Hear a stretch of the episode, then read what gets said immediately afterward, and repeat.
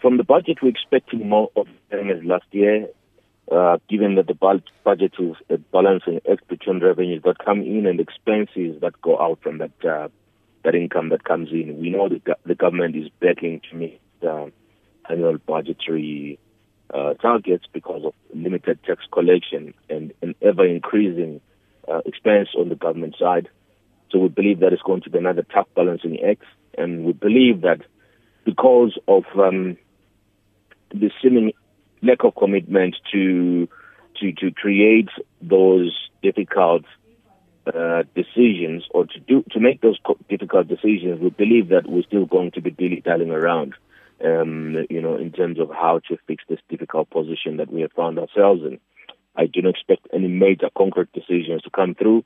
I expect minor changes to be made, um, and I think that uh, that is quite unfortunate because it will only make things worse for us.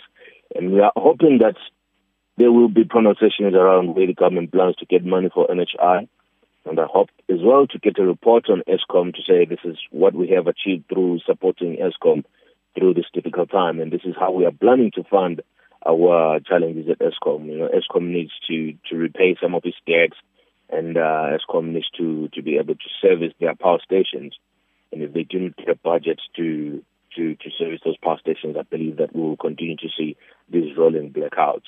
And I think, uh, you know, given the president's pronouncement around the state bank, we are looking as well to out how that one will play out.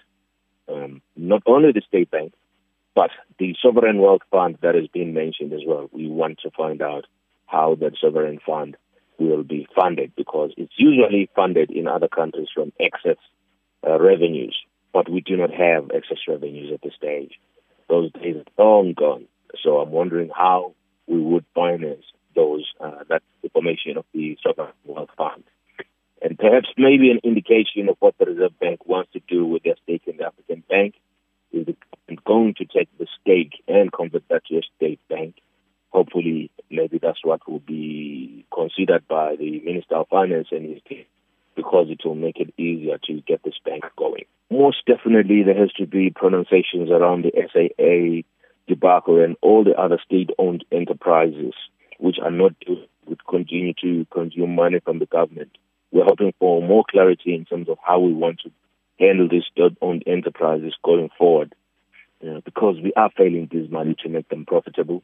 We cannot continue to support state-owned enterprises. We cannot continue extending the government expense lines, especially if we have battled to reduce the government's uh, wage bill by proceeding and aggressively terminating some of the of the uh, people above 55.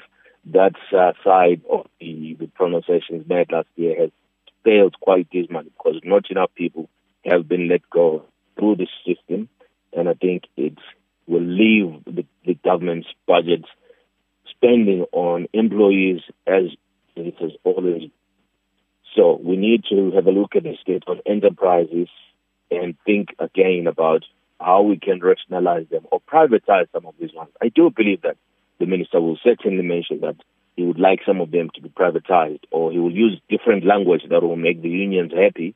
But he knows in his heart of hearts that if we do not privatize, for example, South African Airways, we will have a lot of problems in the future. We will continue to give SAA money, and I don't think that is the best way for us to spend, especially if we don't have these big tax revenues coming in that leave us with excess tax.